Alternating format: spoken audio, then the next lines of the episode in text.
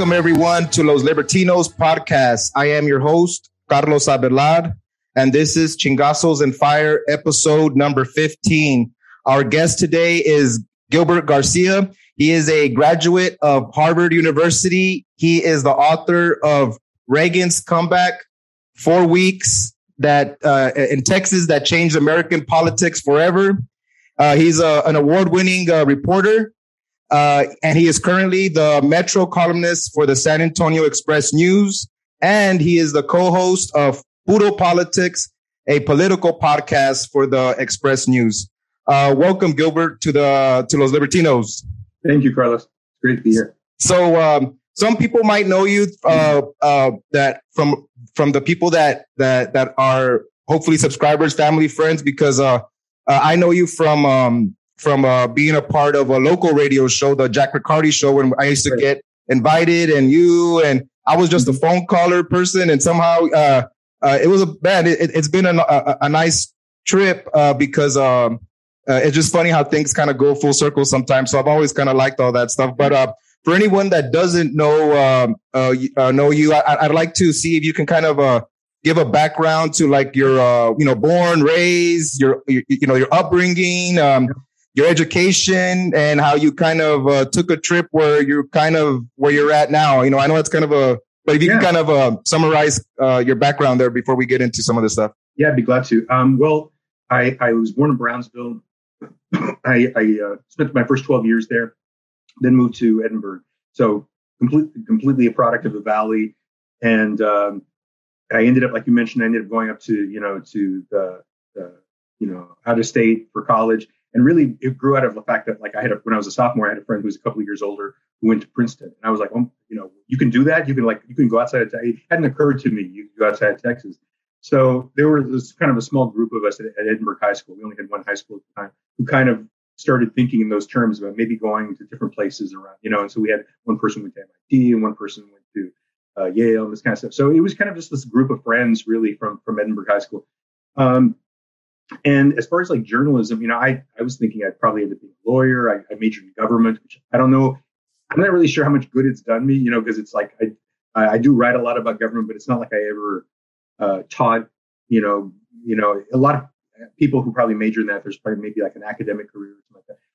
But I got in, interested in journalism really, and this is where I think my path is probably unusual, is that um, I got interested in journalism because uh, I was a musician and I was really interested in music. And I thought along the way, I thought, you know, I would read music magazines, this kind of stuff. And so I started wanting to write about it. And, and this, in the same way that I think a lot of sports writers are probably like frustrated jocks, you know, they, they want to be close to sports because they, you know, if they can't make it to the NBA, they would love the idea of writing about it, you know. And um, so for me, it was like I loved being around music, and uh, and I kind of felt like I understood the language of music. So I was really a music writer, and I main, mainly wrote about music and the arts, and I interviewed musicians and and and did all this kind of stuff. And then very slowly, um, and I mainly wrote for weekly newspapers. I've probably spent more, more of my years working for like alternative weekly newspapers, and um, you know, the last twelve years or so with the Express News. But before that, it was mainly weeklies. And so uh, that was the thing, and I kind of stumbled into writing about politics. I was interested in it, just like you are but it wasn't something that I really thought about writing about. But then I started doing a little bit of it here and there, and then it it just kind of kind of grew and um, and I got a chance to come to the Express News and stuff. So I I've um, yeah I, it was I did never really had any kind of plan or anything like that. And I think one one thing that that I like to think is that you know because I was a music uh, writer initially and I was a music fan. I mean when I when I was teenager and I was reading music magazines and stuff like that, the, the, the music writing that I loved was really irreverent. And it would, even if they were writing about like musical artists that they liked, the writers would, would tend to like make fun of them, somebody or poke fun of them a little bit. You know, they were not like, they were not, uh, they had a sense of humor about it, you know, and, and, a, and a, a willingness to kind of poke fun, even the people that they liked. And so I, I, I think maybe a little bit of that, I, am not sure how much, but a little of that maybe you know, crept into some of the political writing I did because, you know, I, I just never felt like uh, I have a lot of respect for, for people who get into the, the political arena because it's so hard to actually put yourself out there and run for office. It's it's really really hard. But at the same time, I think you know people we have to have a sense of humor about it and not uh, you know and uh, you know even if you even even when it's somebody that you respect or admire, you know it's you can kind of poke fun at them a little bit here.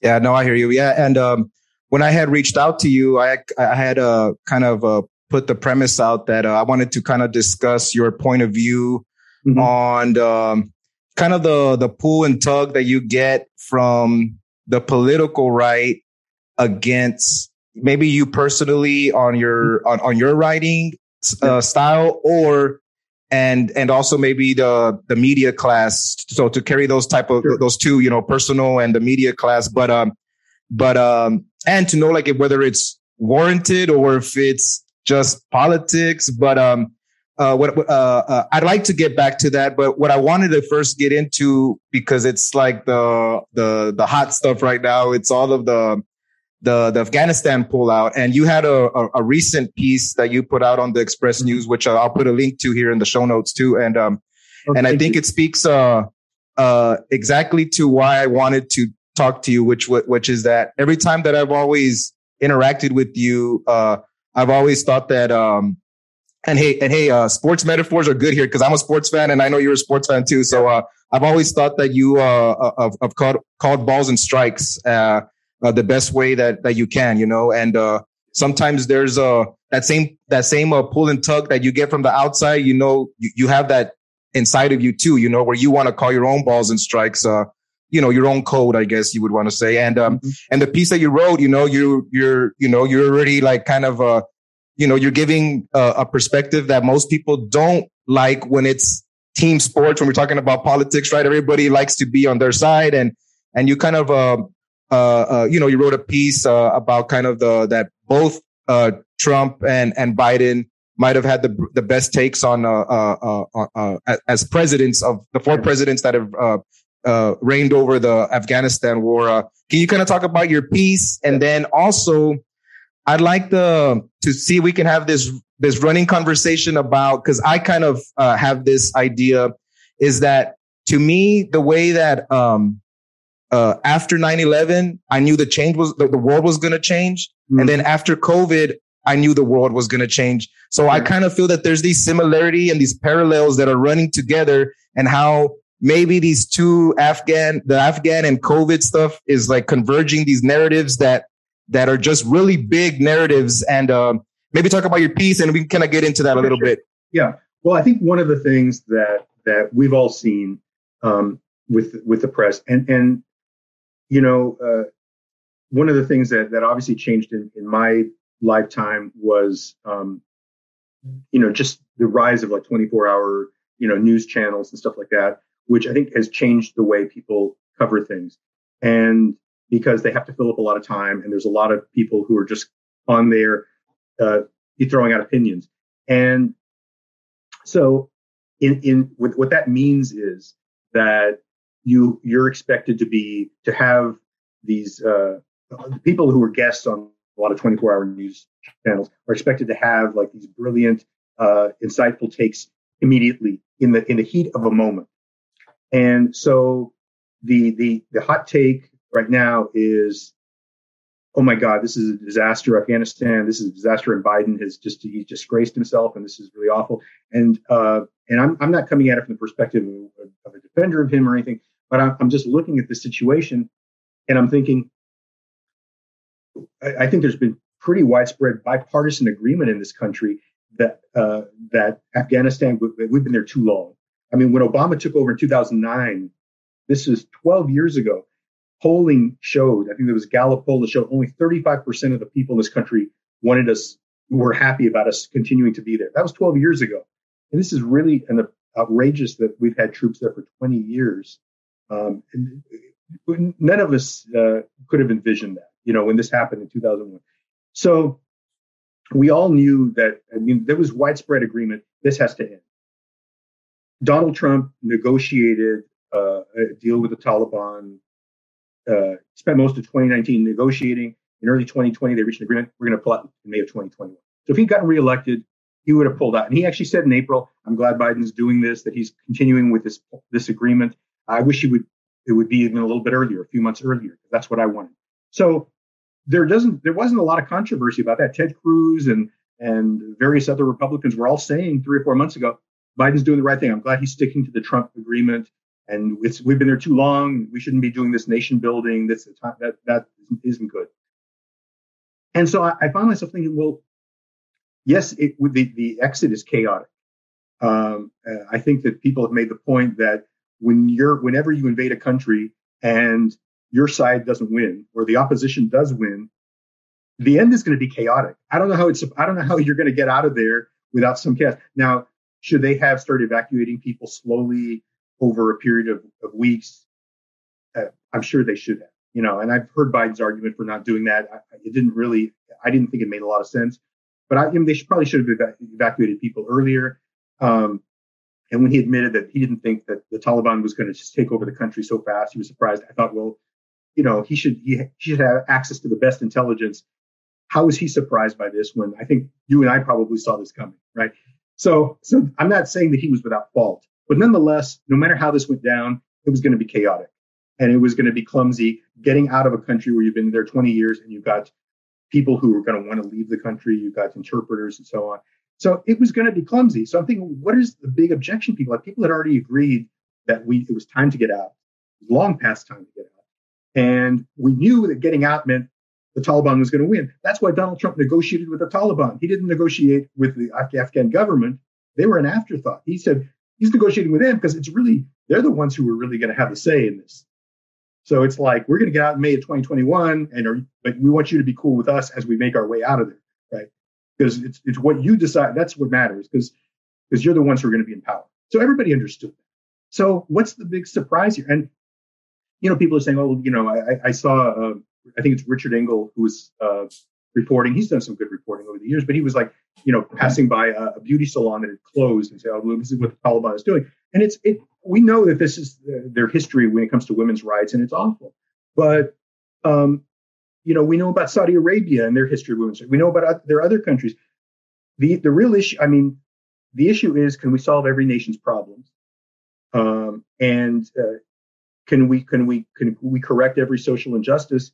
And and if we're going to try to, are we going to do it by sending ground troops in there and committing them for 20 years? And are we going to spend two trillion dollars and lose 6,000 military and civilian lives? And it's not just the, the lives lost, Carlos. You know, it's like think of the some of the, these these soldiers who had to go and then go back again, and and to be out there for really long times in a really dangerous a hotspot. So to me, Biden was just doing what Trump had already negotiated, what most people on the uh, in, in, both parties thought was probably the right thing, and it was there was some clumsy clumsiness in the execution. But I found that people were saying, "Oh, this is this is a disaster for Biden. This is a defeat for him." And I'm thinking, well, we knew it was a defeat. We we knew that this was, you know, this was going to be essentially a military defeat. That was that was the negotiating deal. So I, I thought uh, this. I found this week that you know so people were throwing criticism at him or saying it, he was his disaster, and then his defenders were saying, "Well, no, it's it was Trump's disaster because he's the one negotiated it." And I stepped back and I said, "I don't think I think of the four presidents who who served during this 20 year period, I I am more most comfortable with the two of them in terms of Afghanistan. Now, anybody who's read my column knows I got a lot of issues with Donald Trump. And I don't, I think he's a, I'll just say it. I mean, I think he's a person of very low character. And I think, and I, I, and, uh, as I agree, I only agree with Ted Cruz on a lot of things, but I think when Ted Cruz said in 20 uh, during the primary race that he, Trump doesn't know the difference between the truth and the lie, I think there's something to that. So I, I don't have a high regard for Trump, but I'll say this. He views foreign policy as he views most things in a very transactional way. Like, what's the bottom bottom line thing? Is this? And sometimes I don't think that's the right approach. Like with NATO, he just looks at NATO as a scam because he thinks, you know, hey, we're putting all this money in, and we're, you know, what are we getting out of this deal? So I'm not saying that his that approach is always the best, but in in one way, I think his transactional approach to foreign policy is really good because he's not wedded to some of the old uh, sort of you know, classic thinking about how we should conduct our foreign policy, which was I think what got us into Iraq and Afghanistan in the first place. This this idea that it's it's okay it's okay for us to go in to occupy a country. I think we've had 13 or 14 cases now where the U.S. has invaded foreign countries. We it usually ends up in a big mess. And in the case of both Iraq and Afghanistan, we had we broke it, so we had to buy it, and we had to we had to try to maintain the peace because we owed it to them. And, and I do feel bad for the people of Afghanistan because we you know, we do have some responsibility as a country because we we we disrupted everything there. You know, we we put in a new government and we stayed there for 20 years, and so there's a feeling now that we, you know, we've we created this a new order there for them, and to just pull the rug out, that's that's not the greatest thing. Yeah. But the problem was getting in there in the first place, and I think Bush was he always said I don't believe in nation building, but then he did it, and Obama would not have admitted that he liked nation building but yet he was a supporter of Afghanistan. He increased the, increased the troop levels, and I think uh, i am sorry to get you ramble, but the last thing I'll say is just that I believe by the time Bush left office in January 2009, he had to know that we were we were in a in a corner because um, the the the Taliban was never going to be wiped out the, or I should say that the, the Afghan government that, that was put in place was never going to be solid enough to, main, to maintain its hold without U.S. troops. So what are we going to do? Keep our troops there for, for 100 years? Or, you know, we don't want to do that. But, but if we, if we, if we leave, we're, so, so Bush was thinking, I, I'm sure we're, we're, we just, I, I'm just going to kick the can down the road and keep our troops there. And Obama, I'm sure thought, I don't want to, I don't want to be the president who's presiding over this is what, what happened with Biden shows why you see Bush kicking the can down the road and Obama inheriting the situation and saying, I'm going to kick the can down. Why?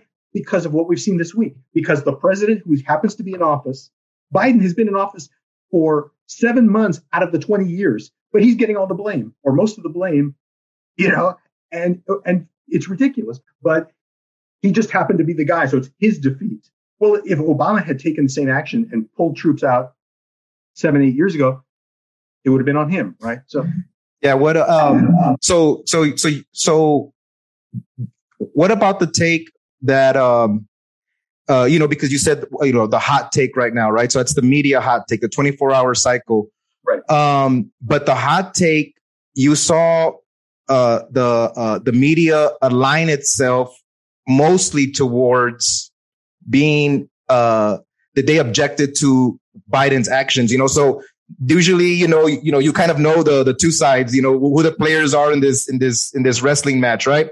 But they kind of started they, they morphed into one and and so how much power does the media have to push the narrative for war? Meaning like, you know, you said uh kick the can down the road. Well, because the any no president wants to have the the media blitz negative media blitz that they just are giving right now to Biden, you know? So they, Obama didn't want the same thing. Trump tried to be halfway, right? Like negotiate to the next thing, use it as leverage to get voted again and this, but he also didn't want to be the guy to have it and stuff like that. So how much power does the media have to push the pace for something like foreign policy? Because yeah, you know what? Uh, they are more connected to this because they have their, uh, I guess, and you could speak more to this, their, their sources, their, their, the people they, their interpreters that they talk to. So they have more personal connections to, to an involvement like overseas involvement. But, you know, as someone like us that just sees the news, we don't see that background production that's, that's there, but we also, um, can kind of appreciate a little bit the old school style of something like Biden saying, I'm sticking to it. I'm sticking to it. I'm stick, you know, you know, you know, you know, like I said, you know, I've said that hey, you give Trump credit for getting the ball rolling and then you give Biden for hitting the strike or whatever, you know, I mean, whatever, you know, I mean, um, you know, just calling balls and strikes, but how much power does the media have to push a narrative for war for 20 years? I mean, do they have that much leverage to, you know, I mean, they, they're also al- almost showing future presidents, hey, if you pull out of anywhere else, Biden or anybody, that you're going to get blitzed in this way. I mean, you know, how much power do they have? It's a great point, and I don't think they, they even realize that. You know, I think obviously TV has a lot of power because they're showing images from there, and some of them are really sad images. You know, people trying to evacuate, and and then those are going viral, and so we, in that social media climate, it has a lot of impact. Um, but I was thinking as you were talking about that, I was thinking about, uh, you know, this isn't exactly like Vietnam, but the thing that's that that I see is similar is, you know, Lyndon Johnson comes in in 1963 and he's dealing with the Vietnam War. You know, I my understanding of his position really changed years ago when I listened to uh, uh, like a phone conversation he had, uh, and I cannot remember who he was talking to, but he was. It, this was maybe it's 1965, maybe even a little bit earlier. So this is pretty early before the real um, expansion, the escalation of Vietnam had really, really, really taken off. And he's basically saying things like, uh, "I just don't see how we're going to win this thing. I don't see. I don't see any good ending to it." He's he's already predicting, you know, ten years in advance, nearly ten years in advance, that this is going to basically be a stalemate. That there's no path to victory for the United States. That um, and he's he's he's basically saying, "I don't know what to do. Like I'm just I'm just totally stuck here. I don't know what to do." And and I what the way I took it was probably the main reason he didn't know what to do was because I think there's either in that conversation or another conversation, he's you know he there's a there's a plate a point where he said something like I'm not going to go down as the first president, uh, you know, to lose a war, or I'm not going to be the first. I'm not, I don't want to go, go down as a, as a president who lost, you know, to the uh, to the communists or whatever. So you have the you have the sense, we we think back on Vietnam, oh, it was so unpopular, and we think of protesters. But in 1964, 65, the war was supported and by most people. And Lyndon Johnson's the political calculus for him was not like, oh, I need to get out because uh, there are all these anti-war protesters. They weren't really around very much at that point. His his thinking is, if I pull out right now, I'm going to be seen as this uh, weak figure, and I'm going to get I'm going to get attacked. I'm going to be seen as like this this guy couldn't stand up to to the to the communist uh, bloc, you know. So that was the perception he had. So I think a lot of what he was doing was he was being driven by this sense that he didn't want to look weak. Even so, it wasn't that he was he had conned himself into thinking we can win this thing. That's what made it even more sad to me that he knew early on this is unwinnable. But he continued on because the alternative, which is to pull out, he couldn't stand what how it was going to make him look and how he was going to be. That, I, this is my belief that he couldn't stand how this was the the the way people were going to respond to it. And then Nixon comes in in '69, and he's just like thinking, I, you know, he could have he could have probably started withdrawing troops immediately, but he waited about four years to negotiate what was a, a, essentially a defeat. I mean, it was it was terms of, of defeat. You could have negotiated that in 1969 instead of 1973, but you know, he had he didn't want to be the, he didn't want to be what Biden is right now. He didn't want to be seen as the guy before his second his reelection as the guy who's presiding over this disaster with people trying to escape Saigon and U.S. looking uh, in, in, pathetic. So a lot of this is just out of that, and so I think that the media has a role to play in um, in the way it, it, it, handles all these things. Uh, absolutely, and I, I will say this that I think that part of the the uh, 24 hour you know news cycle with the with you know uh, nonstop TV news.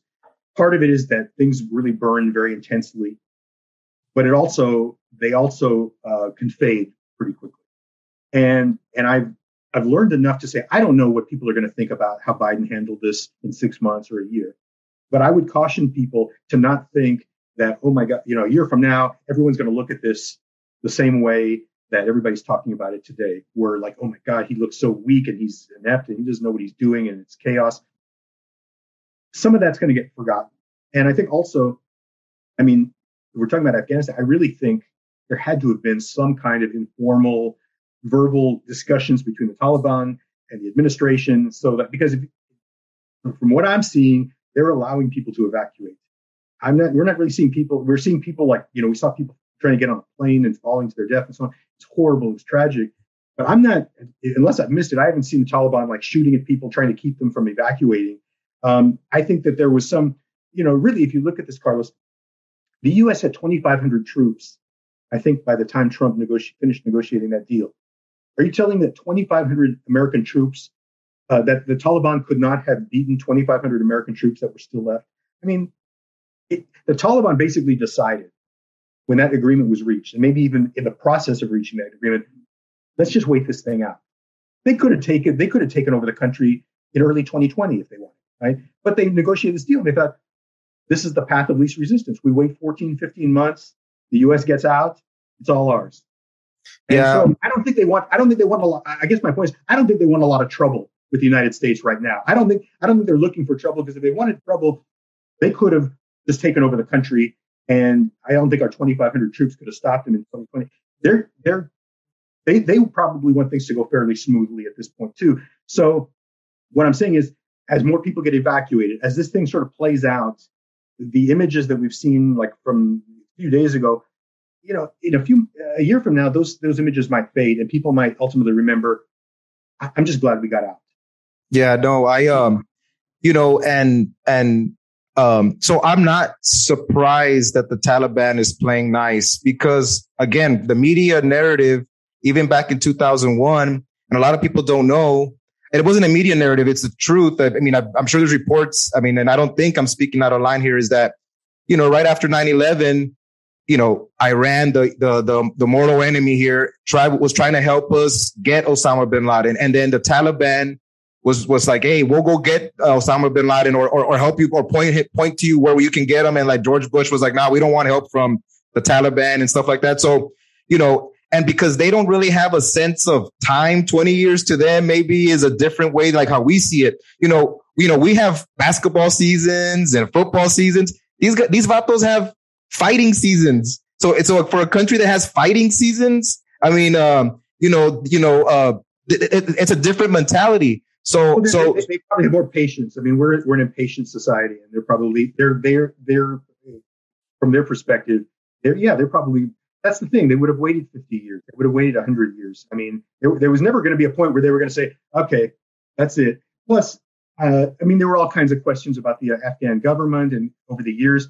I mean, in Obama's recent book that he came, that came out, which was really interesting to me when he talks about Afghanistan, because in the 2008 debate with John McCain, he's saying the problem with the Bush administration was you know, because Obama was against the Iraq War, right? So he's saying the problem was that we we we got sidetracked. We should have been focusing on Afghanistan. We took our eye off the ball and we diverted all these resources to Iraq, and we we, we lost Bin Laden. We had a chance to get him. We should have been focusing on Afghanistan. And he was saying all that, so he was very pro Afghanistan. That was the war we should be really concentrating on.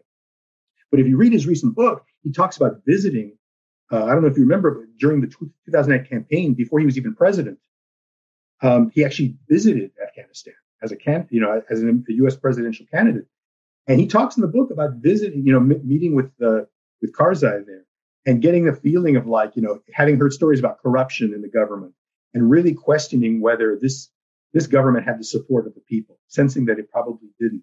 So it's very interesting that he talks about feeling even in that moment some real doubts about Afghanistan, but you didn't. But in terms of how he handled it publicly, he goes from 30 some thousand troops to 100,000 troops in that first year.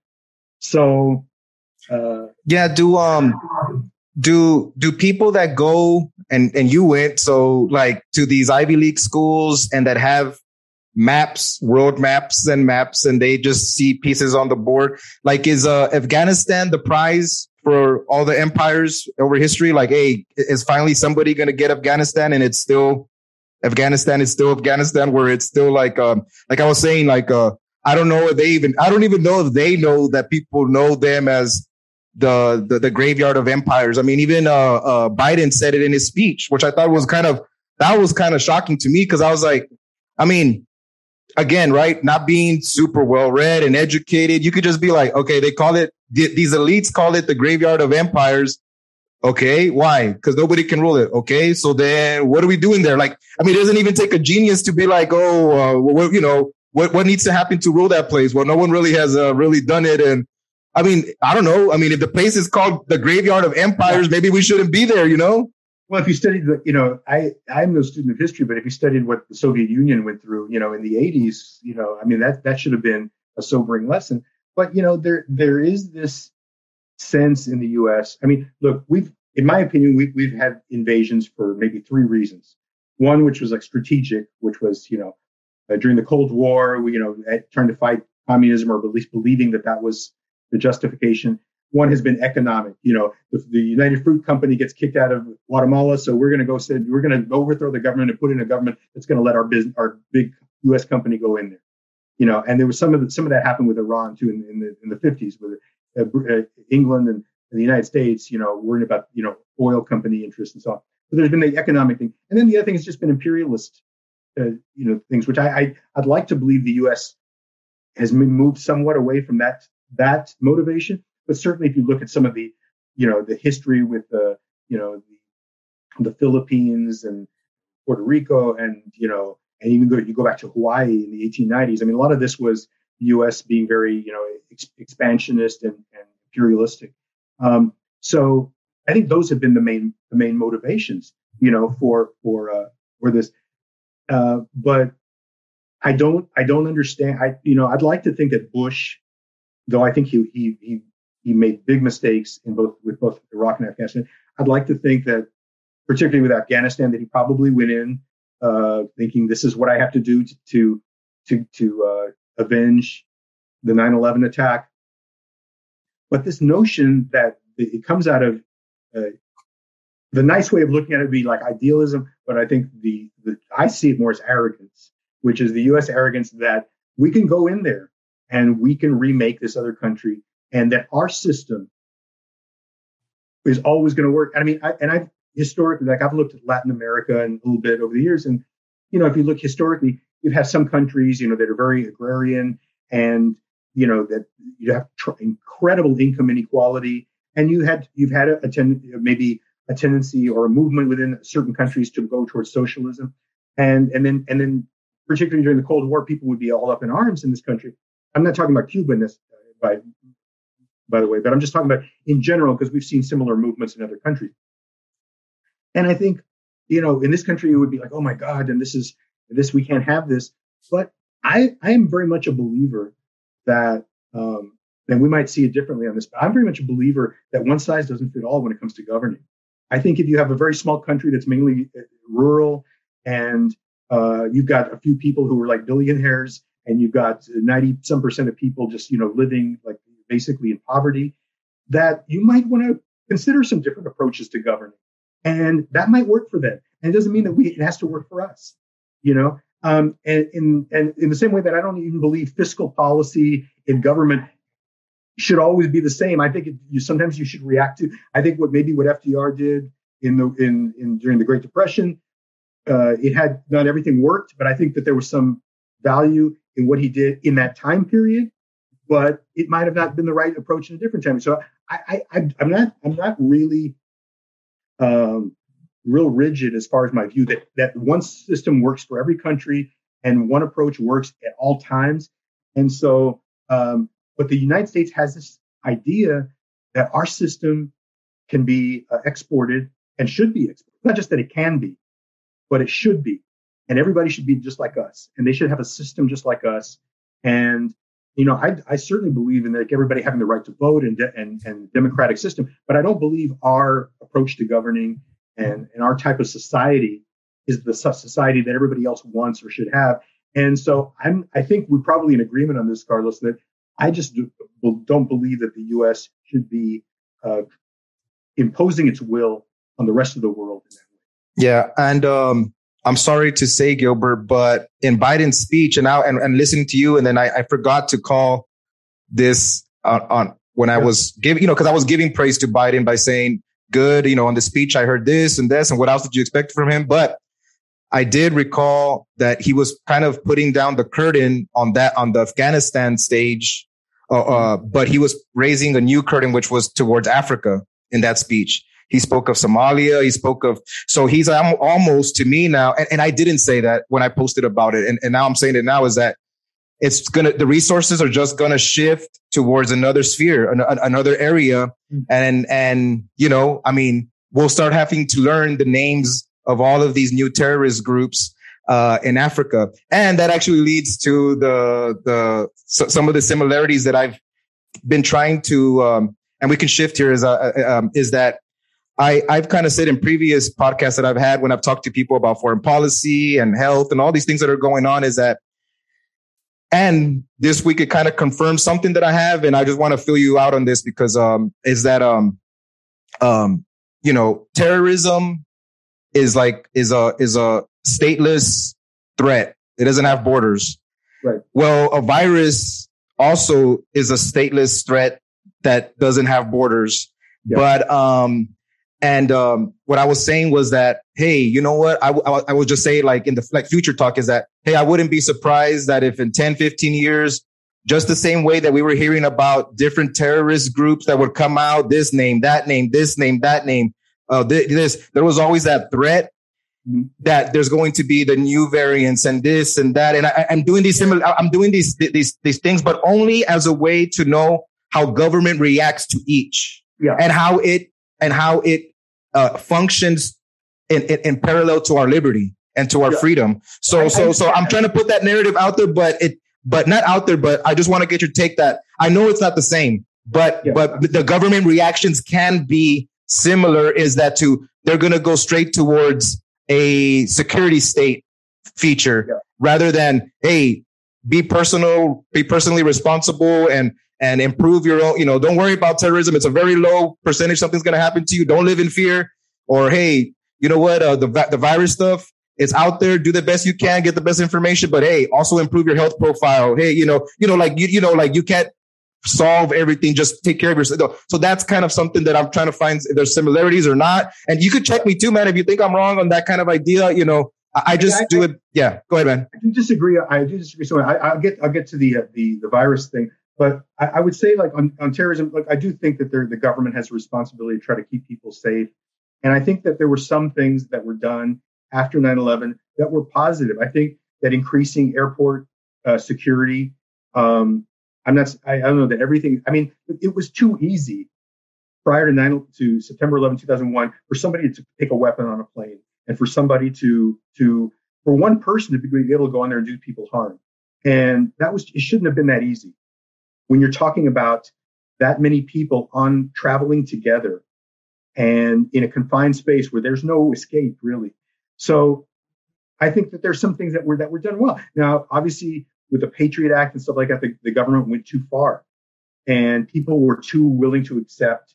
Oh, well, we we just we're so scared. We're gonna people, you know, people make mistakes out of fear, and and the government can exploit that fear. And I think, you know, whether Bush and some of the some of his allies, you know, had good or bad intentions. The Patriot Act and some of those things, and the the invasion of people's privacy went too far.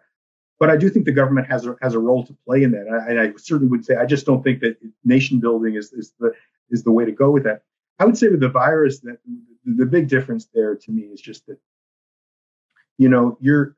I mean, we can see demonstrably, like we can see people coming out of uh, we know people i think we all know people who've been hospitalized or people who've been on ventilators we know people or if we haven't had experienced it in our own family We've know we have friends who've had family members who've passed away. I mean this is we're seeing this. This is real. And i i i am always somewhat leery of government. I'm not a conspiracy theorist. I i, I worry too much that people now that people now always go we should question everything. But i think that the automatic knee-jerk thing to say everything is a conspiracy. Um, you know, I've most of the conspiracy theories that I've heard in my lifetime, from you know the you know the conspiracy to kill JFK to this and this and this and this. 9/11 was an inside job. I I I think any of those things when you start to think about them. I don't want to get too sidetracked. Oh, oh no no no, but uh, but but I don't think I was talking of conspiracy because I didn't I didn't uh, say the word they. I'm just saying that like government's policy reactions to a threat that doesn't have a nation state fl- flag around it. So, you know, so China was, they tried to put it on China, right? But mm-hmm. it's a virus. It goes everywhere, just like the idea of terrorism can. So, so a, a state that has a, a flag, a nation state, you know, doesn't know how to, how to maneuver when it's dealing with those type of threats, you know? So, so, so, so, so I just want to have those parallels to be able to reference. And so that was my next question is that, so, you know, was, was that, you know, it, it, looking at it in that light, what would be the lessons? So, so the similar, you know, the lessons learned of Afghanistan. Is there any lessons that we can learn that we that from Afghanistan that we can try to use towards how we're going to tackle something that's going to be around for a long time, I think. And, and, and, and, and also have the balance and maybe not a balance, have a balance more towards our liberty than the government's, uh, uh, overreactions that we agree that there's sometimes there's overreaction, you know, something like that. I'm trying to be in there. So that's, you know, so again, but calling balls and strikes, I'm trying, there's, um, there's a middle ground that I'm trying to be in, you know? Yeah, I know. I, I, I hear you. I, well, one thing that I, that I was thinking about was that, I mean, I've heard, you know, like radio talk hosts and stuff like that say, and I've, I've heard this in reference to like last year toward uh, Mayor Nirenberg and, and uh, County Judge uh, Nelson Wolff is that, you know, that on some level, uh, and this is, you know, this is kind of a conservative. And for uh, anybody that, I mean, for anybody that doesn't know, this is a San Antonio politics. So this, so anybody that's, right. that's out there. Thank you for clearing that. Uh, but but you know, kind of the conservative critique of them because they've both been very strong advocates for restrictions that would you know uh, in the in the interest of trying to slow the spread of the virus. And I mean, the conservative critique I've, I've, that I've heard against them at various times is that they almost they kind of enjoy I, I wouldn't say that people have, that the the argument has been made that they enjoy that the virus happened, and no one. I don't think anybody said that, but I've heard the argument that they almost enjoyed that that there's a situation in which they are able to exert control over people's lives, and um, I, I I just don't buy that, and and maybe it's because I know both of them. I I, I don't uh, not to say that they've done everything right, but I just I don't believe that when Ron Nirenberg got elected mayor in 2017, he was thinking, man, I really hope we have some kind of crisis so I can make sure that I can make keep people from, from leaving their house and make everybody wear a mask. Because man, that's that's been my goal in life to be an elected official who makes people wear masks because I get off on on you know on restricting their lives. I mean, let's be real. Ron Nirenberg, the, the last thing in the world he wanted to deal with was something like this. Really, I think any elected official who's halfway rational has any compassion for people, this is the last thing that they would want. And they've been, I think they've tried to, to find a balance, but you know, everybody's gotten it wrong. I mean, Abbott was early on, he was, you know, early, early on, he was shutting things down, shutting down certain businesses and, and so on. When the, when the, the, the uh, infection rates were relatively low compared to now. And now we got the Delta variant where like kids are getting it in bigger numbers than we've seen and it's spreading so much more. And now he's saying, oh, that, that time has passed. We're not doing, well, it doesn't, it, but the time was okay. Like, you know, you put a mask mandate in place in July of 2020, and we're actually doing worse now. So why has the time passed? Is it just like Afghan? This is maybe where it's the parallel of Afghanistan. People, we just reached a point where it's like, okay, we're tired of this. Is is there a reason for for cutting out now as opposed to 10 years ago? Is is Afghanistan more secure? Is the Afghan government more more solid? Has the Taliban been wiped out? No, we're just tired of it. We got to get out. We're just, enough. 20 years is enough. Well, I think with Abbott, it's just enough is enough. I don't want to go back to, to the restrictions. I don't want to go back to a mask mandate. I don't care if kids are being required to go in person in school and a bunch of schools now are having 20, 30, 50 kids getting infected and schools are struggling to deal with it. I don't care. I'm not going to I'm not going to impose a mask mandate. And not only that, I'm not even going to let schools decide for themselves. Because remember, early on in 2020, he was saying every county is different. Let the counties, let the local ones decide. I don't want to tell. Now he's not even letting them do that. Now he's saying you can't impose a mask mandate. Yeah. So, yeah. So, the, the, the inconsistency is always there from like the people that, um, uh, that, that we like, you know, someone like me and you know where I come, like likes decentralized government. So, you know, they don't, they, they like it decentralized from the feds, but when it's in Austin, oh, yeah. then it's okay. You know, if it's on their team. Yeah. I don't like that shit, man. I, I, I like it too. I, I want to be consistent, uh, uh, you know, all throughout, you know? Well, the, the, the, conservative philosophy or the small government philosophy is, and I think you you have this belief, um, is that um, you know the closer it's the, the old expression. I'm going to get the, the, quote wrong, but it's you know government works best when it's closest to the people. Well, ideally that should mean local city government or county government, but obviously we know the way the state is, and probably other states too, that our cities tend to be um, you know, more liberal politically. Our elected officials are more liberal. We've got a state that's pretty conservative uh, uh, at the state level. So local control is not an appealing thing to Greg Abbott or Dan Patrick when he's dealing with, with big metropolitan areas. So he's trying to shut this down and, and take away the, the power. He's been doing that for years. So I would just say that honestly, I think that the effort, I, don't really see any elected official. I, if, if, they're out there, I've missed it. But in, in, in our experience in Texas, I have not seen elected officials saying, you know, we're trying to impose these restrictions because we want to control people's lives. I really think everybody's struggling. I mean, if, if, we put ourselves in the shoes of anybody who's like a mayor or a county judge or even a superintendent of a school district, man, this is a tough time because yeah. it personal responsibility. I'm a believer in it, but when you're talking about two people having a little bit of interaction, speaking to each other, and and that Delta variant is getting spread like that, and then I think that the average, I, I think I saw something about you know on the average, each person spreads it to like six people or something like that. I, I could be way uh, under under reporting that. So I mean, we're talking about you can personal responsibility is great, but then if you infect your kid and then your kid goes to school and your kid infects a bunch of kids. And then some of them end up on ventilators or you know personal responsibility. Where where what what is that? You know what, how does that factor in when you're talking about spreading this to an entire community? Um, you know in a perfect world if everybody all took all the responsible actions that would be great. I, I i look i think in a perfect world we wouldn't have to mandate anything because we would, in a perfect world, you know, we wouldn't have to have cops checking to see if you're speeding or checking to see if you're wearing your seatbelt or checking because everybody would be so responsible. And it's a utopian vision, and I, I love I love the concept, but do we really think everybody is so responsible? I've seen a lot of people be really irresponsible. Yeah, no. The virus, and I and I, I I don't want to take people's liberties away, but I think if you're an elected official, man, it's a real struggle to think who am I representing? Am I representing the people who are being irresponsible and are spreading it all over the place? Or am I trying to represent the other people who are trying to do all the right things and keep everybody safe, but they could end up getting on a ventilator or worse because of somebody else's irresponsibility? And I'm trying to weigh these things out in the face of a pandemic that we haven't seen in 100 years. Yeah, That's no, yeah, I hear you. Yeah, man, I, I've always taken the the the just the, the private property take on it. And then I just respected everybody's private property and and yeah. people respected mine. And if I wanted to enter someone's establishments and they had their own rules, I would respect their rules.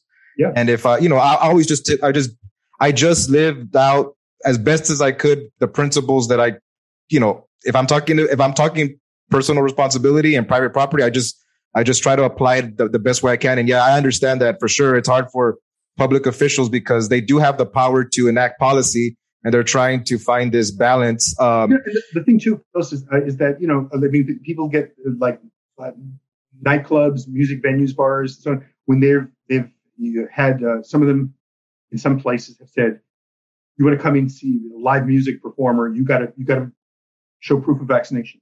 We're not letting, me and I know that's a controversial thing, but you know we're also in, a, in a, an extreme situation, and all those other people who've been vaccinated and have maybe been really careful, they're going to see this. They're going to be jam packed in this place with you. Possibly. Yeah. And yeah. how do you? And, and, and we we've accepted for years that restaurants have signs outside the door or or a policy saying no shoes, no shirt, no service. We don't think, oh my God, they've taken away all our liberties. You know, we think it's their private business. They don't want me coming in here with no shirt, no shoes, and I don't have to go there if I don't want to. Yeah. If you don't want to go see Jason Isbell perform, who's a, a, a, a singer songwriter, who said, if you want to come see me, you got to be vaccinated. I'm not performing for anybody who's not vaccinated. Who's not vaccinated. Now, if you don't want, if you don't like it, they, there's nobody forcing you to go see Jason Isbell, right? So I'm I'm saying that these are balanced rights, and a lot of things that people are complaining about, they're not being forced into. They're simply being, you know, uh, they're, they're a lot of it has to do really with like private enterprise saying, this is our rule and you can take it or leave it. Yeah. I mean, that's, that's what, you know, since, since that's my default setting, I don't get hung up emotionally on it. Like it's like, and I'm an entrepreneur. So then my, my automatic thinking is that, Hey, if there's a, a way to make money to counter some, you know, somebody's, you know, just like the way that back in the, you know, whatever, like if, if they don't want to serve them, then somebody, an entrepreneur will come in and start serving those people and, and, and, and, and, and the market will make a space for anything like that. Uh, so, you know, my default is setting pri- is private property. So I, I never really got like, uh, hung up on it. It was, you know, I just respect people's, you know, private property. And, and really, if you do that, you don't get too emotional about it. And, and, and to be out in public though, uh, then, you know, that's different too. Like, I mean, I, if I want to do whatever I want to do in public, well, then, you know, I would say, you know, then it comes to like in public, it's open, you know, to me, that, to me, that is the way it is like outside of private property business and that. But I know then, so, okay, so that might be an issue, uh, something we, that creeps into the, like, hey, well, if you have it and you're in open public, does the government have a right to mandate yeah. a mask or this or that out in public? I don't think it does because somebody has the right to stay home if they want.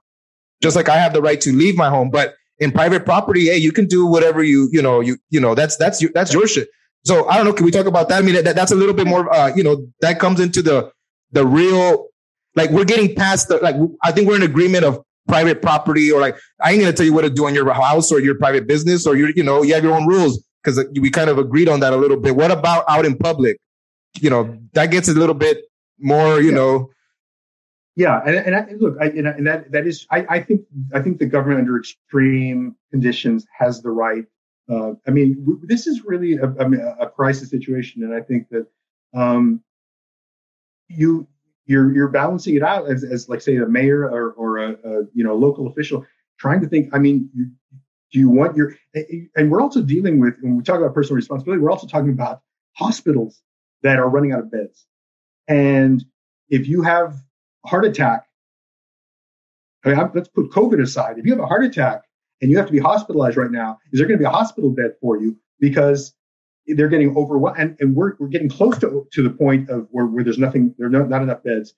But if this continues, if the surge continues, we're gonna we're not gonna have enough. We're gonna be there's gonna be a shortage. We're near capacity in, in many places, but we're gonna go past that. And if you have a car accident or if you have a heart attack or something like that, are you even gonna be able to get an ICU bed? Right. So again, if you're the mayor of a city, you're like, how do I balance that out? So I think that that there is there is a a right to to mandate some of these things in public places. Uh, I, I think there's individual mistakes that I think were made locally like uh, uh, if I remember right, like last Thanksgiving there was a curfew for that weekend, which I think was a bad idea. I don't. You're basically telling people you can't go out. I think it was what was it, 10 o'clock or something like that. I'm thinking like I don't know that after 10, you know.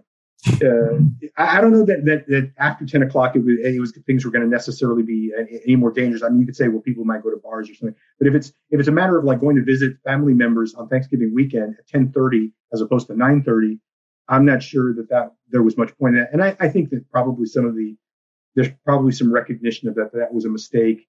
You know, I, I think they, they closed some uh, city parks for some holidays last year. There's some things, I mean, they've been trying, they've been tinkering, trying to get it right. They're dealing every, you know, I'm just like the scientists have been trying to get it right. I know there are probably people out there who think, you know, Dr. Fauci is the evil genius who's uh, who wanted to, you know, Dr. Fauci wanted to get everybody sick because he's just a crazy evil man or something like that.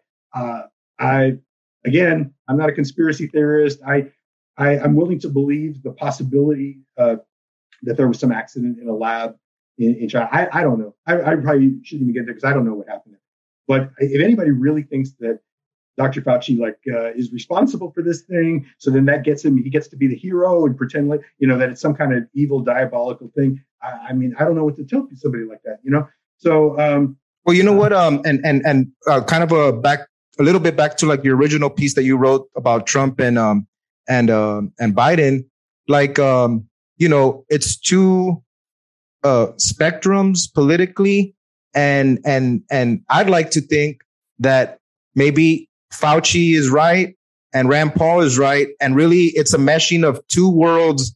Uh, and and and and maybe this is like a cliche. Oh, the, the right is right in the middle. It's there's somewhere a middle that like that both sides can can can come um, together on. I mean, I don't know. I mean, um, you know, you know, I don't know, but but I like to think that that yeah. that that not that Fauci isn't the evil man and that Rand Paul isn't the evil man, and that there, there's probably some, you know, yeah. you, you know, what I'm trying to say a little bit, right? A little I, bit. I, I do. I do. The, the, thing for me is that that it's not just Fauci, but the CDC and so on.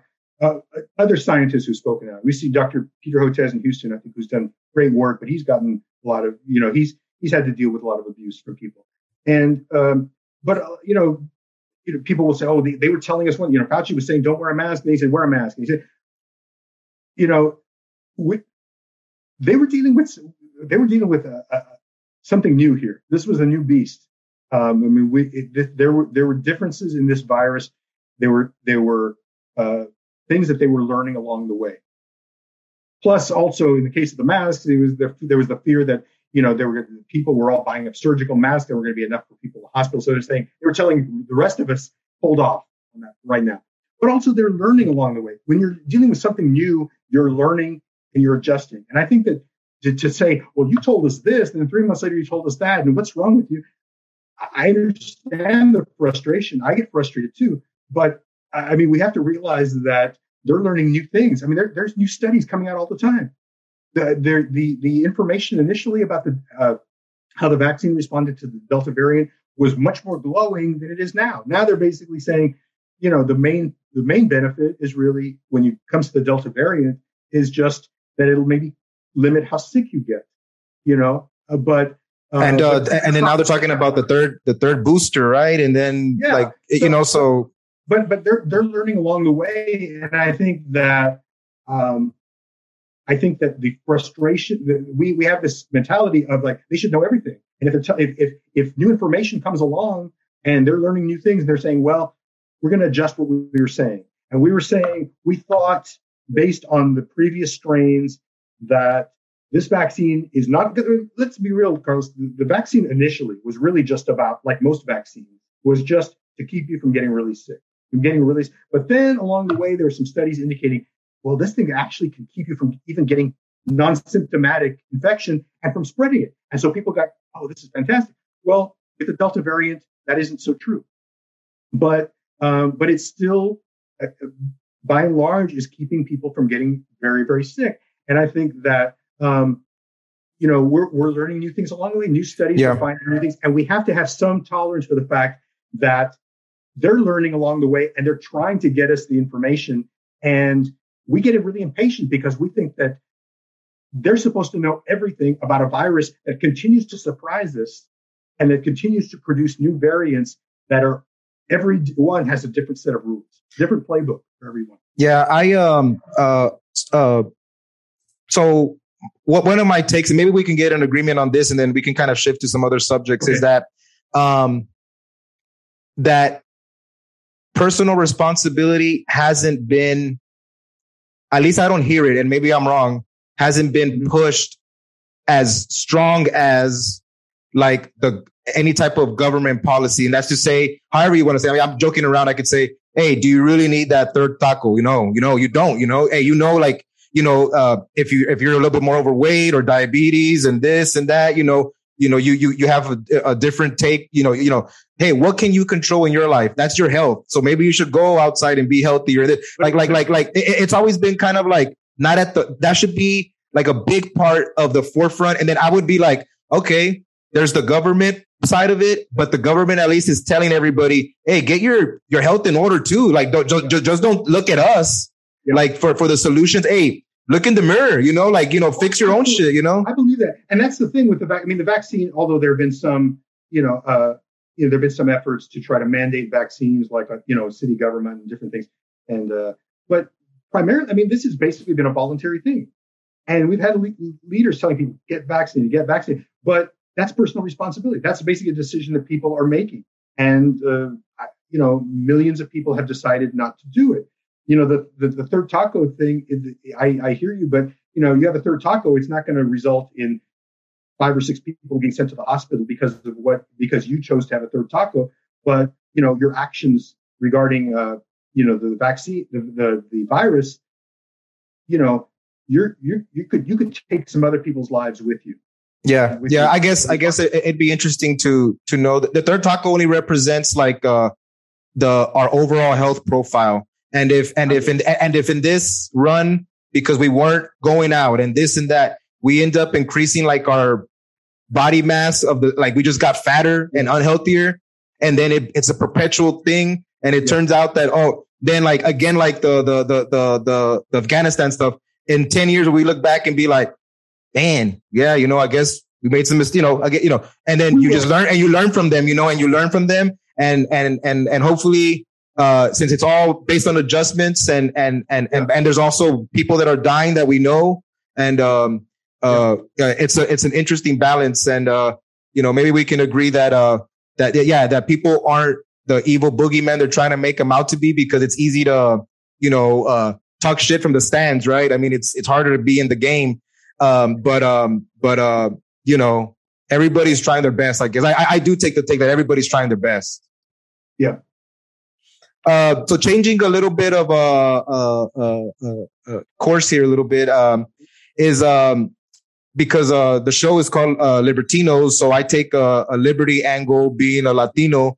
I wanted to talk about um, the immigration issue here in tech, like nationally and in Texas. Um, um, I'd, I'd, like to get your take uh, on the the your narrative or story uh, I would like to say kind of like from the Obama, Obama to Trump into Biden, because that's kind of the, the, the arch that most people might, uh, uh, remember, you know, uh, a lot of people might not know, oh, or, you know, Reagan did amnesty and things like that. I mean, a lot of people will, but my generation will not even know that some, like, people, you know, like the, the, the, the guy that everybody likes on the right, he did amnesty. They were like, well, you know, people probably freak out, you know, so might, you could touch on that. Can, can you give kind of a the the narrative of, uh, as as you see it, and and also the the tactics of fear that both sides use to to push an agenda, but is the agenda good for the cause of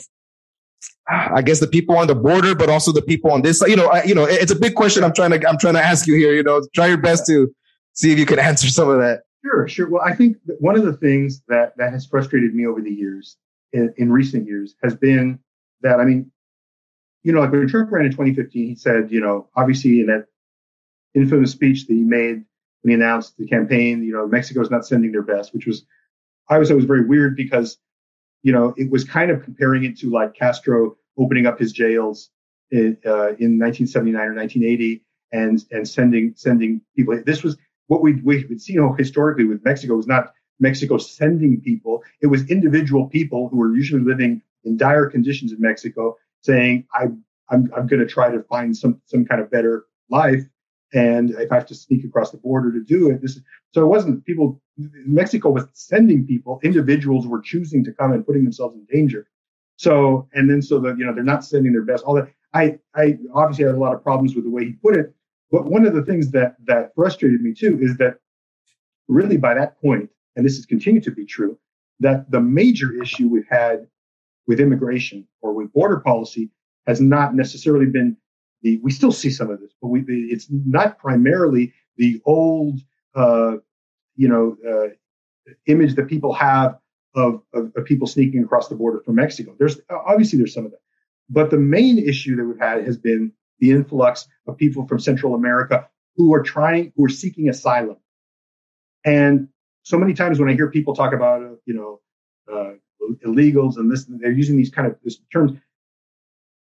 Seeking asylum is is a legal process. It is a it is a legal right that people have. You are allowed to come to the border and seek asylum. That doesn't mean you're going to receive asylum. There's a, a process that you go through, and some people are accepted and some people are going to be rejected.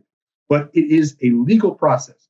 And Trump tried to do some things, you know, to uh, kind of cut off some of the places where people could come, you know, ports of entry, so that people would make it harder, or they would only let so many people in a day, basically just so people would get frustrated and quit. He tried to make it as difficult as possible. But these these issues, I mean, we're talking about um, primarily the the influx of people, the overwhelming, you know, uh, you know the just this issue that we've had has been with the legal process of asylum, and I think that the obvious thing we have to do is, uh, which has been talked about, is just to try to expedite that process as much as you can. To try to whatever you know, whatever resources have to go into asylum courts, so that we can make this process move faster, so that these cases can be processed, so that either they get to stay or they don't, but it moves faster. Um, but what the policy has been, and truthfully, Obama was not that different than Trump in this way, and even Biden now, is that the policy has been deterrence. You just try that the government has basically taken, even if they come in with a different attitude, because Biden as a candidate was saying, if people want to seek asylum, you know, we welcome and we come. And but as president, and if you look at what he has said and Kamala Harris said, it's back to this deterrence, which is we want to make the process of asylum, seeking asylum, so miserable for people that other people they're going to say, I give up. And other people from their countries, their Central American countries primarily, are going to say, Oh, this is horrible. I'm not going to come. You know, so that's really been the policy. I, I don't think that's a really great approach necessarily, but that's been that's been the policy. So if you look at what Trump did, which now Republicans are very mad that that you know by Trump Trump had this uh, policy of remain in Mexico. Yeah. Place right. So basically, you were still you still had the right to seek asylum, but instead of coming to the border and then maybe being put in a shelter for a while and then maybe putting to get put together with some family or something while your case was processed in the United States, instead you're going to have to stay on the Mexican on the Mexican side. Now, people can debate this policy, but one of the things that I hear, and I hear it like from Congressman Chip Roy and everything, he'll take pictures. You know, he'll go down to the border and he'll he'll go to some shelter and he'll take pictures of like a toilet that looks it's just horrible, a bathroom. Oh my God, look at these humanitarian conditions of people dis- discussing situ that people are being put in these conditions. And, and that that's not that's not untrue. But I'm saying if, if your if your case is look at this, this, this what a humanitarian disaster this is, are you saying then that the preferable thing is to tell people while your case is being processed, we want you to stay just on the Mexican side of the border where you're basically living homeless out camping out in a tent for a year or a year and a half. And people, so, so if somebody wants to commit a crime, they can attack you and your family, or you know, you can get robbed, or you have to deal with weather conditions, and you're out there basically for for endlessly. I mean, is that is that a more humanitarian? So so don't. I, I would just say the politicians who are saying, if they're saying, oh, the human, it's because even Trump's saying now, he, he went on Sean Hannity a few months ago, oh, it's so terrible. These these kids and the humanitarian crisis. You put in place Remain in Mexico, and Chip Roy supports Remain in Mexico. There's no way you can look at that as a humanitarian approach. So what Biden has said, we've had people we've had people there for two years on the Mexican side of the border waiting for the cases to be processed. I mean, so he's saying, okay, let's let's these people in. Now the actual numbers, I think, are pretty relatively small, a few thousand people. I, I don't know the exact number, but they're not really that. Big. They don't really account those numbers don't account for this big surge that we've seen. But Republicans have have uh, gone to town with this issue of the oh Biden. It's open borders. I don't see an open border, but I do think that he's changed that one that one policy because I, I don't see how you really justify it. The only justification for remaining in Mexico is that you're basically making it so horrible for those people that you're sending the message, hey, nobody else come because look at what they're having to do. They're going to spend two years living out homeless on the Mexican side of the border. So that's that's been the policy. Just make it horrible. Separate families. Make it horrible. Now Biden's not doing the, the, the separation, but he's but he's going along with certain things. And um, the the Title 42 thing was during the pandemic. We're not going to let anybody come in. Biden has continued that. I mean, I, I don't know if Republicans, how many Republicans are aware of this. You know, when they talk about open borders, Biden has continued that. He's basically sending new. He's dealing with remain in Mexico because those were existing cases. But with with new people coming, except for uh, unaccompanied kids, that's the one big change he made to Title 42. But otherwise, they're sending them back. So there's a lot of, you know, I, I don't have the the answers, Carlos, but I do, I will say that a policy that's basically built on let's just make it so horrible and miserable, and not and not, we're not talking about making it horrible and miserable for people who are trying to illegally sneak across the border. We're talking about making it horrible and miserable for somebody who wants to follow the legal process of seeking asylum. We're, we just want to make it so awful for those people that they're just going to be like, oh my God, I'm, I'm going to give up and I'm going to, and, and we're going to get the word out to my, to, you know, uh, in, in all our countries that if you come, it's going to be terrible. Yeah. There's got to be a better policy than that, in my yeah. opinion. Yeah, and uh, that leads to my next question, and uh, and uh, that's kind of then goes towards, and I'm gonna kind of have, have uh, some questions here as, as I know uh, to respect your time. Uh, that leads to my next question: is what is going on with the Alamo? Because um, you know, when I mm. got into the Republican Party through the Ron Paul uh, campaign to support of his candidacy, man, the one thing that I saw rage in people's faces was anything that had to do with immigration. And, and you know, it was weird, man. I, I remember just being like taken aback. You know, it was just something passionate about that, but it was about the narrative about the, the, the, the, the Mexican side getting into the narrative of our society or whatever. Can yeah. you kind of talk a little bit about the Alamo because it touches in, it touches some of that, but, uh, you know, uh, uh, my take is that, you know, uh, I have no, no, no, no, I don't have a stake like the, some of the stakeholders do, but also like, uh, you know, I've, I, I, uh, I want to be a tourist in my own city, so I wouldn't mind seeing some new right. shit. But anyway, but uh, that's just my take. Uh, on the point that you're making about you know immigration, I mean, you know, we've seen like Tucker Carlson basically said that that there is a, a, concerted attempt on the part of Democrats to let people in from other cultures into the country so they can change, so that basically that these people of other ethnicities and will come in and they will then flood our our you know the electorate and uh, you know white people will will then be outnumbered. I mean, and he's already making that case that you know if we let people in from uh, from Afghanistan, that that's going to be part of that. So so there that is definitely uh, a, a, thought that is you're hearing a lot in, in a scare tactic, fear tactic, tactic, right? Yeah, yeah, and and uh, I mean, uh, so I mean that's that's really an absurd way of looking at it. We we have we have challenges on the border, and I and I'm I'm not a sort of believer in open borders, and I think that you have to have laws, and I think you have to have a, a process and everything, but but all that kind of rhetoric is really a scare tactic. You know, when it comes to the Alamo, you know, uh, it.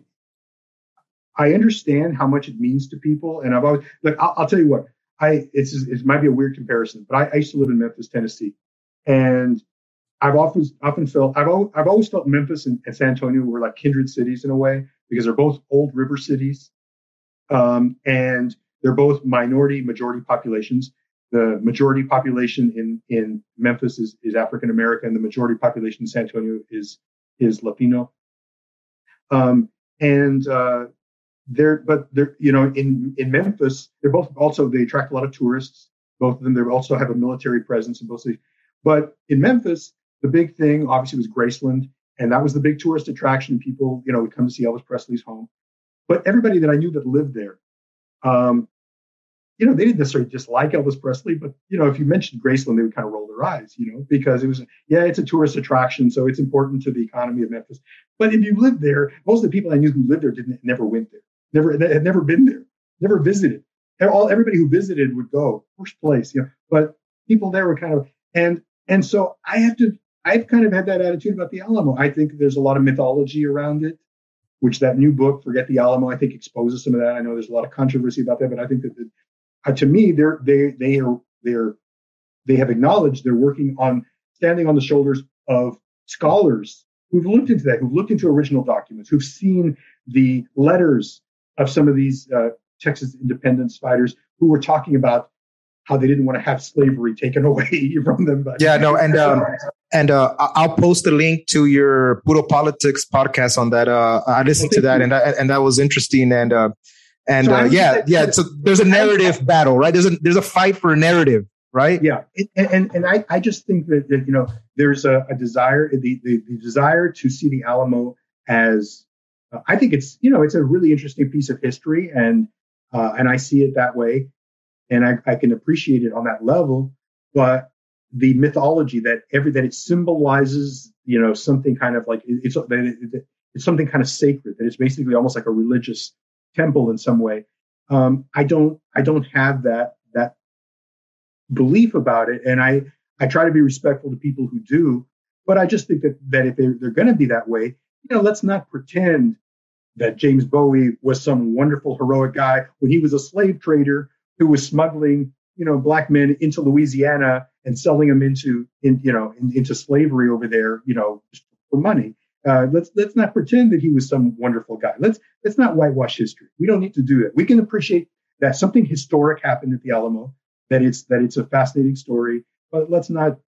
But we're seeing um, both at the national and the state level that people, you know, that even historical fact now is partisan, and to uh, to question. I mean, I've seen this all all my life. You know that if you that there were, there's always been a faction in this country that if you, you question that if you, you talk too much about the history of segregation or Jim Crow laws or, you know, that kind of like, you know, like if, if, if people started talking about that too other, oh my God, what do you, do you hate America? Why are you talking about this? And so if you start talking about some of the, the, uh, I think, uh, the flaws of the people who fought for Texas independence or what their motivations might have been, then it's like, what do you hate Texas? Or you just what's what's wrong with you? But because I I I, I don't understand that that uh, that sensibility that we're. I think our kids. I have a 16 year old daughter who loves history.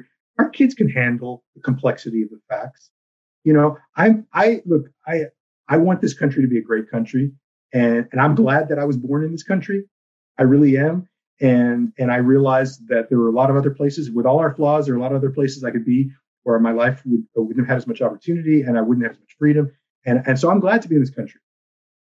But I can but I can also like look at all kinds of foreign policy and just uh, sort of all kinds of things that have happened within this country, all the injustices that have happened, and we can talk about it and we can recognize it. And um, I don't understand when people feel like you, are just when when you, we have Abbott and Dan Patrick and so on talking about we have to have patriotic education. Well, that I don't know how it sounds to you. Patriotic education that really sounds like almost like a like a, a kind of a, a, a Soviet bloc Iron Curtain type of approach to education. Like basically, we have to teach you this. Uh, we have this dogma, and we have to teach you. We're not gonna. We we have to we have to we have to uh, indoctrinate you. I mean, that's what it sounds like to me. I, maybe I'm sounding extreme, but it's like we have to indoctrinate you into this type of thinking rather than saying, hey, let's look at all the complexity of history and the good, the bad, and the ugly, and try to learn from it. Instead of thinking we we begin our approach with the United States is we believe in American exceptionalism, and then we work backwards and try to find only the wonderful things, only the wonderful things, because we don't we don't want to talk about the non-wonderful things because that's not patriotic. Yeah, I patriotism in the good sense is an understanding and an acknowledgement of what's wrong with your society, because that's because that's how you're going to make it better. If we didn't acknowledge the the the injustices, the racial injustices, particularly in the deep south, you know, uh, going back historically. If we didn't acknowledge that, how is how are we ever going to correct it? Yeah, or even here, or even here towards like the Tejanos. You know, all the like a lot of people don't know all the stuff that ha- that went down with with with all the homies back in the day, man. They you know that they had it pretty bad. Yeah, public swimming pools and getting uh getting rapped on the hand if they if they spoke a word of Spanish in the hallways of the, the school. I mean, it's absurd. You know, some of the things, and we can talk about it, and we can still say there's a lot to recommend this country, and this country has has a, a system that that allows for for for, um, for improving the flaws. And we have we have corrected we have self-corrected some some things along the way and we can continue to try to do that. But let's you know i don't i just don't get the idea of it has to be if, if you don't speak of america as perfect if you if you talk too much about uh, injustice you're you're just uh, you're a hater. Yeah, I don't. yeah, so uh, so uh, that goes to my final question, and kind of just wanted to fill you out on this uh, because uh, uh, it's uh, you know I don't uh, hide it. It's part of my agenda, and it's been for a long time. And uh, uh, I, I've never heard anybody say it uh, as much as I have. Actually, no, I don't. Nobody says it. I'm the only tonto that says this, but I used to say this back when we used to go back on the on the on the on the radio, and I would say oh, Texas is going to be the first, uh, Texas is going to win a World Cup before the United States does. And that was always to say that, um, that, you know, I'm a, like, uh, I want Texas to secede. What is the, the, the politics of, uh, of, of Texas, uh, and the secessionist movement in, uh, here, um, uh, whether it's something that could be get put, uh, uh, uh you know, put on, uh, for a vote. And then it, it, you know, because you know, I don't fall into the rhetoric that the fear tactic that, oh, we can't do it because we saw a peaceful secession as far as in, in soft terms, as far as Brexit. You know, that was a, a, you know, you can leave a bigger union and, and, and so, so, so I don't, so I don't know. I'm just asking you, like, uh, that is part of my agenda. I don't hide it. I want yeah. Texas to be a, its own country. I feel that I can, I, I can better my family, my community, if I just have to worry about Texas stuff. But um, can you kind of speak towards that in in in, in the in the Texas uh, uh, you know stage? Well, one thing I've noticed because obviously we're a Republican state is that I, I didn't really hear any serious discussion about secession in this country. I mean, I'm not, and you may you may have been talking about it beforehand. So I, I you know, and I know there are individuals, but I'm talking about from, you know, uh, as a serious thing that was discussed by political figures. I didn't really hear it in the state until Barack Obama became president. you know, because you had a Democratic president um, who, you know, uh, you you had a Republican leadership in the state who were against him from the very beginning. You know, and so um, so it was t- they was talking about like now it was seen as we, it's not just we have a president we don't like. Now they are trying to undermine everything that we believe in. So we need to really think about and and Rick Perry sort of as governor kind of flirted with it. I don't think he was that serious about it, but he flirted with the rhetoric of that. I, I didn't hear any any talk among our state political leaders about secession when Donald Trump was president. Right? Did you hear any of that? No, because no, we're in alignment with him. Right? That that was their thinking. So now you know, will it, will it, will it flare up again? You know, I don't know. I, I, I would just say that um, I, that's that's that's there are many reasons why I would be like uh, suspicious of of the of, it, but I think that uh, the fact that it only seems to happen in this state in any serious way or comes up um, when when there's a Democratic president. I mean, I think that that, yeah. that, so, so that, tells, that tells you something that it, it's really pretty much about when when Trump was president, I think Greg Abbott and Dan Patrick and others saw their their patriotism for the United States was very high, and when Obama was president, um, you know, it was the federal government is you know they're they're out of control, and so there, the, there was a little bit too much hip hop at the White House, right? It was a little bit too, it was a little hip hoppy. yeah, yeah. So you know, and that's the that's the thing. I mean, you know, I, I, I don't I, I know that you want this to happen, so I don't want to disappoint you, Grant. I don't think it's going to happen, but uh, you know, it's it would be. I, I'll, I'll say this: it would be really interesting, like if you could just kind of like um, you could test something out and then kind of go back. You know, just just do if if it was some kind of like a maybe some kind of time travel thing that you could do um, it would be really interesting to, to like live in a in a, an independent Texas for a year and see what it was what it's like. Um, that would be a very interesting like experiment to see. But um, yeah, I, I, personally don't. I personally don't want to see it as, but uh, but I mean, it would be interesting to just uh, in a short. Yeah, yeah, yeah, man. And uh, being sports fans, uh, when I bring it up, because I, I do bring it up, because uh, uh, in, in in Spanish football, Barcelona, you know, the, the Catalans, they have like the secessionist movement, so, so, so I always bring it up through that way. So, I mean, I don't talk about secession. The only way I talk about it really is through sports, through, through this. And, uh, the first thing that I would say, well, what about the Cowboys? I was like, Hey, it'll be fine. It was like, I was like, the Cowboys will play in the NFL, just like, or like the, you know, like, uh, Canada has teams that play in the base, baseball, basketball. I was like, uh, uh, uh what kind of NFL or, uh, or MLB or NBA would be good without any Texas teams? Like, so these guys only care about the sports. Like, like what's going to happen to the teams? Are they still going to get? Yeah. And, and, I said, yeah, man, it, will be fine. But uh, it, we just joke around about it. But uh, they don't even care about the economic or the. the they're just like, hey, are the Spurs going to still be able to uh, win a championship? And if Texas succeeds, and I was like, yeah. yes, they will be. Like hockey, yeah, it'd be like the NHL. You know, you got a, mix of Canada, Canadian, and uh, and U.S. teams, so it'd be like that. Yeah. So um, just to close, man, um, um, uh, uh, uh, bring it back to the original reason I brought you back, and that's just to uh, you can give kind of like your closing thoughts a little bit on on you know this the the the the pull and tug that that people put on you and and the media uh, and and whether it's warranted or not or is it also just that that's part of the game that everybody should always question everything like you said yeah, I think everybody should. Look, the, the role of the press really should be as a, a possible try to get to an objective truth. I think one of the things when when the press tends to fail is when you know you have one person on one political side saying, "Oh, this other person they're horrible and they're a liar and they're disgusting," and then the other the other side saying, "No, that other person is disgusting," and then you run a story that's saying, "Well, this guy said this and this other guy said that," and you just like, "Okay, we gave them equal weight, we're good." That doesn't really achieve anything. I don't think. I think the the the, there should be an attempt to dig to the for the truth. And, and I think that I, I personally, I know this, you know, some people were upset. I personally think it was a positive thing when Donald Trump would say something that was objectively a lie.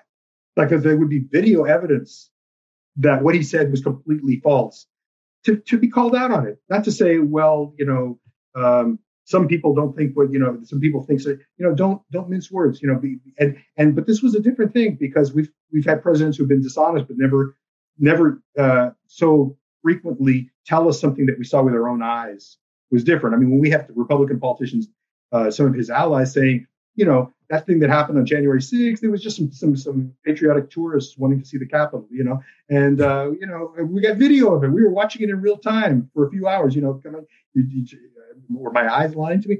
So the press has to get to try to get to the truth. The re- the reality is that you got a lot of you know really good reporters working really hard. Sometimes they're out there covering their beat, having to get, you know, stories every day. They got limited time to do it. So those realities can, can be very difficult. But I think that, um, my, my, my belief is that, um, people, I think in this country have, they obviously, a lot of people dislike the press, but I think that people have really mixed up a lot of things. They've mixed up 24 hour TV news. They've even included social media as press, the press, when it's really just a bunch of people spouting off when they don't know what they're talking about. I think at the core of what the press is, is really reporters going out, covering, telling you stuff, going to places, talking to people, and getting information to you that you don't know. It's not somebody just like saying, oh, you know, Kim Kardashian, you know, just posted some new pictures of herself and I'm going to write a little story about it because I'm going to get some clicks. You know, that's not that's not the press, really. I mean, not really as far as what the press is there to achieve.